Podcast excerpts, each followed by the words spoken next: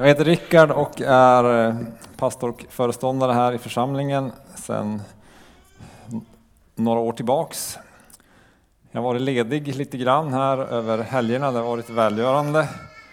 Tid med familjen, tid för vila, tid för läsning, tid för tennis, eh, tid för god mat. Jag har lyckats ta tillbaks de kilon som jag tappade i november när jag var i Afrika.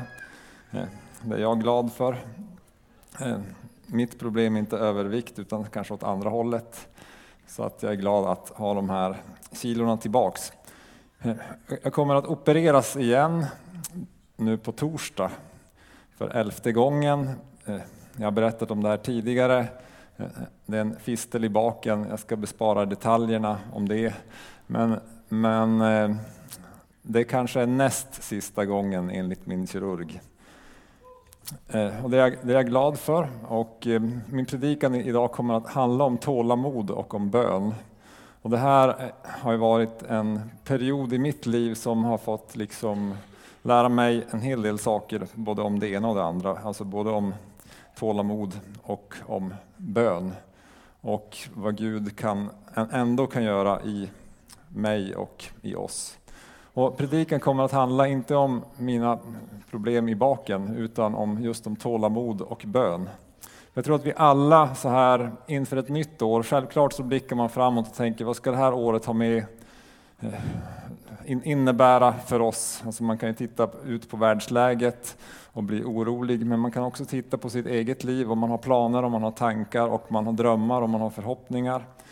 Och vi står alla i situationer i våra liv där vi där vi behöver ha tålamod.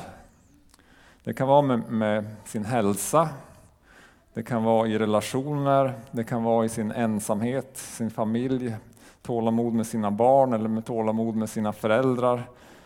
Det kan vara tålamod på arbetet som vi behöver eller i skolan och studierna som vi står i. Det kan vara i väntan på olika saker. Gud kanske har talat saker in i ditt liv där du behöver ha tålamod för att få ta nästa steg in i din kallelse. Och som församling så tror jag att vi också behöver ha tro och tålamod att stå i det vi står i för att få se den dröm gå i uppfyllelse som vi drömmer om, att få se Stockholm beröras av Guds rikes närvaro, att få se fler människor bli berörda av Jesus. Och vi tycker väl att vi har sett senaste halvåret, i alla fall i församlingen här, hur, hur små tecken på att, att Guds rike bryter fram på olika sätt. Och eh, det är vi glada över. Jag ska ta er med till en bibeltext i Jakobs brev kapitel 5 idag. Och det här handlar om just tålamod och tro. Vi börjar i Jakobs brev 5, vers 7 8. Där det står så här. Ha därför tålamod bröder tills Herren kommer. Det är ju typ jämt. Se hur bonden tåligt väntar på jordens dyrbara skörd tills den fått höstregn och vårregn. Ha också ni tålamod och styrk era hjärtan för Herrens ankomst är nära. Här nämns tålamod och tålighet flera gånger tålamod i väntan på, på skörden. Höstregn och vårregn. När Jakob skriver om höstregn och vårregn, så för de, de som har läst Gamla Testamentet så är det här något som både talar om att, eh, att i femte Mosebok om att leva efter Guds bud så ska Gud se till att höstregn och vårregn kommer så att de ska kunna få mat att äta eh, varje dag. I Joel finns det en profetia om höstregn och vårregn som ska falla över folket när Gud ska liksom återupprätta landet.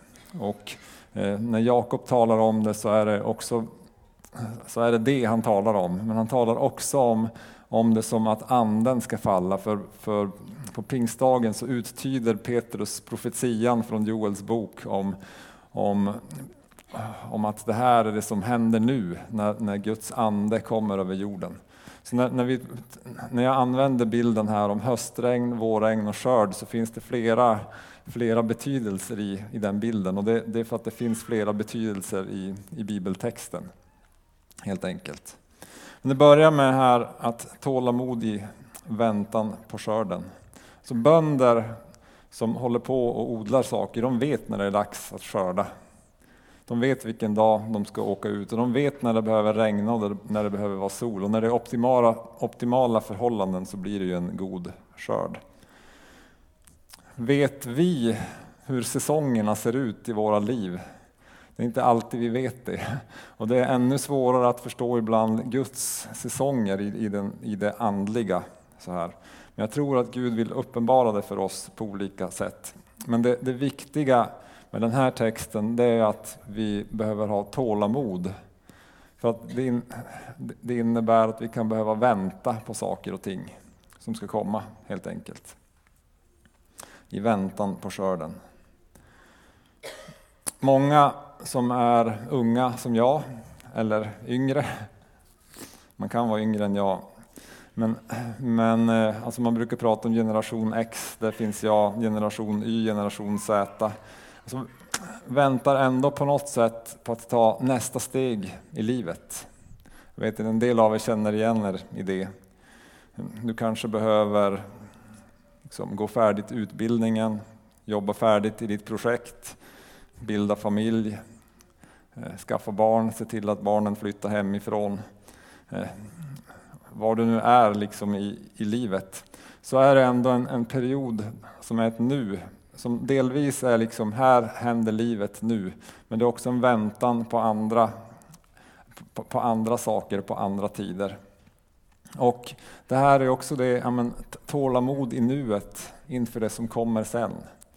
Eh, tålamod i, i nuet i perioder där det kanske är torka eller regn för att också få se en skörd längre fram. När man pluggar så är skörden betygen, utbildningen man får. Kanske kunna gå in i ett arbete. Eh, när man bildar familj så är en del av skörden barnen. Eh, ja, det, det, finns tider när vi behöver leva i nuet men också, och i väntan på något annat. Men också använda det nuet och leva i tro och tålamod i det personliga. Och i det gemensamma, i vår vision som församling om ett eh, förvandlat Stockholm som präglas av Guds rikes närvaro, så är det saker som vi kan behöva göra färdigt som församling för att kunna ta nästa steg. Innan vi vet att vi är mogna för nästa steg. Så vi kanske behöver fortsätta att träna ledare, utrusta lärjungar,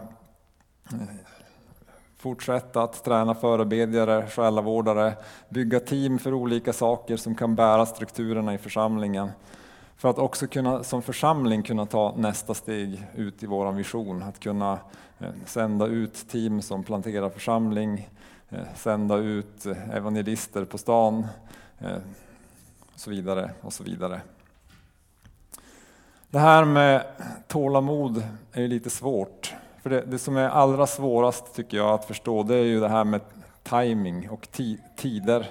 När är det dags för olika saker? Jag är liksom en sån här framåtriktad person och kan ju vara lite otålig ibland, så den här predikan kanske är mer till mig än till er, det vet jag inte. Men, men i alla fall en god påminnelse. Jag vet inte om du har varit i Kiruna någon gång? Någon som har varit i Kiruna? Det är några stycken. Ja, ganska många faktiskt. Man står där uppe där stan var förr, nu har de ju flyttat stan, men om man stod där uppe liksom och tittade ut, man kan fortfarande gå till de platserna, så, man, så ser man hela fjällkedjan framför sig så här. Man kan se Kebnekaise eh, långt borta i, i fjärran. Eh, Kebnekaise är tio mil bort ungefär från Kiruna. Men det, det är flera fjäll emellan och flera fjäll längre bort. Och när man tittar så där över fjällvärlden så ser det ut som att de ligger väldigt nära varann. Eh, för det är väldigt svårt att bedöma avstånd på långt håll. Eh, på samma sätt så kan det också vara lite svårt att förstå hur, hur långt fram ligger saker som Gud talar om. Hur långt fram ligger det, det Gud har lovat mig? Eller hur långt fram i livet ligger min, den kallelse som Gud har lagt över mitt liv? Och vad behöver jag göra först för att komma dit? Det är en, en sån här bild som, ja men ska man ta sig till Kebnekaise så måste man ta sig 10 mil, fast det ser ut som att man nästan kan peta på det så här när man står på ni, ni fattar bilden. Det här är något som jag tror att vi behöver inse också för att kunna ha tålamod. Att saker och ting behöver hända en sak i taget. i sin tid. För att vi också ska kunna få komma in i det Gud har lovat. I det, den versen som vi läste så, så säger Jakob styrk era hjärtan. För att ha tålamod så tror jag att vi behöver tänka på det. Han räknar upp några saker i verserna som kommer här som jag tänkte bara dela, dela med er som kan styrka våra hjärtan i, i nuet i, för att stärka vårt tålamod. I vers, kapitel 5 och vers 9 så säger Jakob så här Klaga inte. Och I min bibel så är det en liten stjärna och i den alternativa översättningen så står det sucka inte över. Klaga inte, sucka inte över varandra, bröder, så blir ni inte dömda. Domaren står för dörren. Jag är kanske inte den person som klagar så mycket på andra, men jag vet att jag suckar över andra ibland. Jag har suckat över mina barn i vissa tillfällen. Jag har suckat över andra människor. De senaste åren har jag suckat över ledare och pastorer som har sjabblat bort saker och slarvat och eh, liksom slarvat bort Guds kallelse på olika sätt. Men jag har suckat över församlingsmedlemmar som har flyttat eller kanske gjort dåliga val i mina ögon för att det inte blir som jag vill eller på mitt sätt eller i min takt. Och då är det lätt att sucka. Ni vet den där frustrerade sucken som inte är en direkt klagan men, men som betyder samma sak som att man skulle klaga på personen. Och det är ju det är väldigt mänskligt. Men, men väldigt ofta så är det mitt ego som suckar för att jag inte får som jag vill, eller det händer inte på det sätt som jag vill att det ska hända, eller det tar så mycket längre tid än jag skulle vilja att det, att det skulle ta. Och så suckar jag och blir frustrerad. Men eh, Jakob lägger till det här märkliga, så blir ni inte dömda. Domaren står för dörren. Och jag tänker att vi behöver komma ihåg att in, alltså, om någon har rätt att sucka så är det Gud som har rätt att sucka över mitt liv. Jag undrar ibland hur, Gud, hur frustrerad Gud är över mig och över dig. Och den, när vi suckar över andra så kanske vi behöver också tänka på det perspektivet. Att Gud har tålamod med mig, Gud har tålamod med dig. Och då kan jag också behöva ha tålamod med dig. Vi behöver ha tålamod med varandra. Sucka inte över andra. Sen är det ju så också när man släpper på den här liksom, sucken och klagan, frustrationen, så är det väldigt lätt att det liksom tar tag i en och varvar upp en åt fel håll. Så att man blir ännu mindre tålmodig. Så jag tänker nästa gång du känner att och nu, är, nu suckar jag till här över någon person, så, så tänk ett varv till och fundera på vad, det, vad, är, vad är det som händer i ditt hjärta. Vaka över ditt hjärta i det här. Vi fortsätter i vers 10 och 11. Bröder, ta profeterna som talade i Herrens namn till föredömen i att lida och vara tåliga. Vi kallar dem saliga som håller ut. Ni har hört om Jobs uthållighet och sett hur Herren till slut gjorde med honom. Herren är rik på kärlek och barmhärtighet. Herren är rik på kärlek och barmhärtighet. Det är liksom utgångspunkten för vårt tålamod, för att våra hjärtan ska styrkas. Att hämta styrka hos, hos Herren i hans rika kärlek och barmhärtighet. Men ta profeterna till föredömen i att lida och vara tåliga. Alltså, har du någon gång ens tänkt tanken att du ska ha en person som föredöme som är duktig på att lida? Någon nickar här. Det, jag, vet, jag, jag, har liksom aldrig riktigt tänkt så. Men, men ta profeterna i Bibeln till föredöme. Här nämns Jobb och senare i texten nämns Elia. Berättelsen om Jobb är väldigt lång så den lämnar vi just nu. Elia, han var en, en profet i en tid och han kliver in på scenen så, så ber han om torka över landet. Men han måste själv genomlida den. Det är en sak att tala ut torka över andra och så sitta och dricka vatten själv, men han, men han, han måste genomlida torkan precis som de andra. Gud tar hand om honom, men, men han måste genomlida det. Och han förföljs av kungligheterna och plågas av ensamhet. Alltså, jag tänker att lite frustration behöver du och jag kunna stå ut med ibland, över vad som händer i våra liv och i våran värld. Vad är lite smärta i baken i jämförelse med Elias lidande? Alltså det, det är den eh, bilden som, vad, vad är ditt, ditt, lidande jämfört med Elias lidande? Och hur, hur eh, gjorde Elia för att komma igenom det här? Det, det är det vi får försöka dra lärdom av. Men poängen är ju att Gud är med oss genom allt. Gud är med oss genom det lidande han är med oss genom vardagen, han är med oss genom smärtan, han är med oss genom sjukdomen, han är med oss genom studietiden, han är med oss genom relationstrasslet, han är med oss genom eh, allt det här som vi, som vi står i. För att, hans kärlek, för att han är rik på kärlek och barmhärtighet. Så Gud är med oss. Det är det vi får lära oss av profeten. Omständigheterna är inte alltid med oss. Omständigheterna är inte med profeterna i Gamla Testamentet. Det kan man vara helt eh, säker på. Det, man kan läsa om eh, ja, fler av de här som stod i otroligt jobbiga omständigheter. Men Herren är med dem igenom omständigheterna. Och Det är det som är Jakobs poäng. Och att även när vi lider så kan vi tjäna Gud samtidigt. Starkt. Vi kan verkligen få göra vad Gud har tänkt i ett nu som är mitt i lidandet, som inte är, alltså som är mitt i en torr period. Så använder Gud Elia. Ändå, mitt i den torrperioden, om ni läser berättelsen om, om Elia, så kommer han till den här änkan och får vara med om ett stort under med, med olja och mjöl och bröd och, och, och så vidare. Ett stort mirakel i en tid av torka.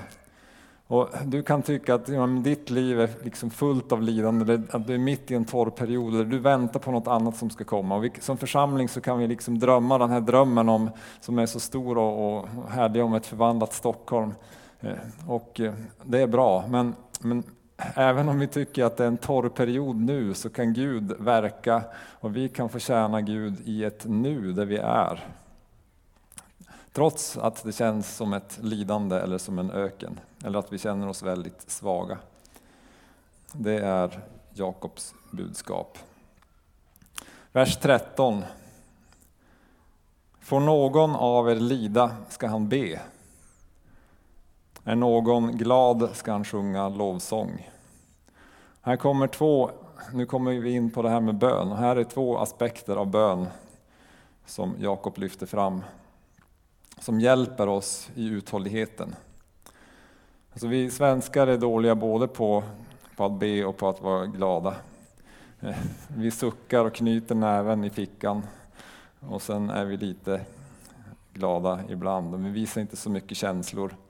Eh, jag var i Afrika här i november och en morgon så, så hörde vi hur människor skrek. Jag tänkte, vad är det som händer?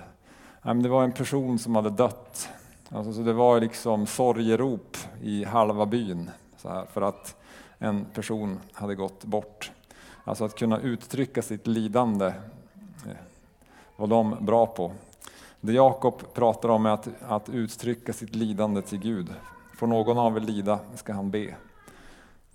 Vi behöver kanske inte bara sucka i klagan över vårt sårade ego, utan vi får uttrycka till Gud både hur vi lider, men också be om hälsa eller helande eller befrielse eller vad det är nu vi behöver. Att uttrycka det till Gud tror jag är viktigt.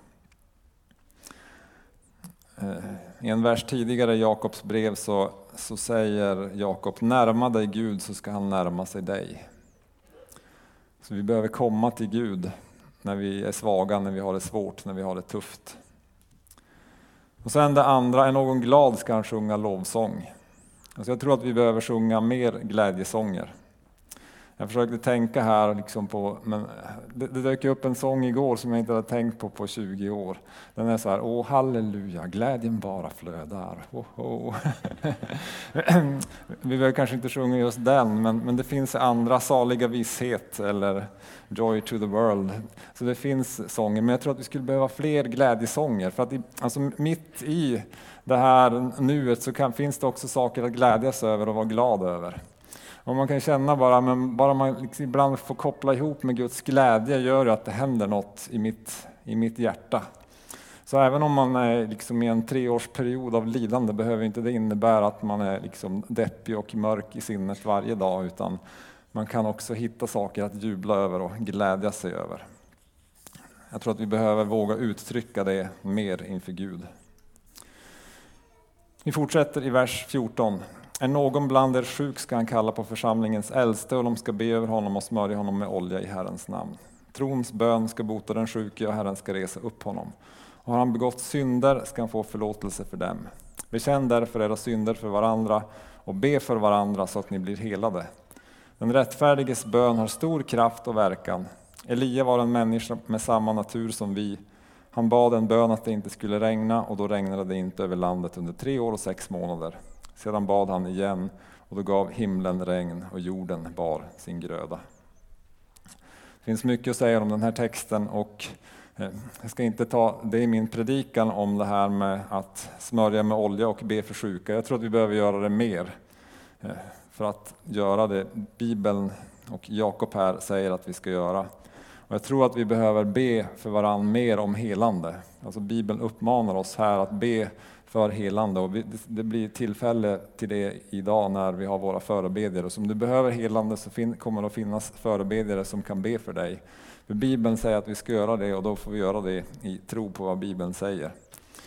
Men jag vill fokusera bara helt kort innan jag avslutar här på, på den, den rättfärdiges bön, eller på trons bön som nämns i den här versen.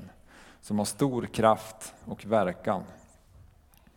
Alltså hur, vem, vem är den här rättfärdige mannen som får be, eller rättfärdige personen som får, får be en sån bön som har stor kraft och verkan? Så om, om vi ska tro på, på Bibeln, och det ska vi, ska tro på Paulus så blir man rättfärdig genom att tro på Jesus.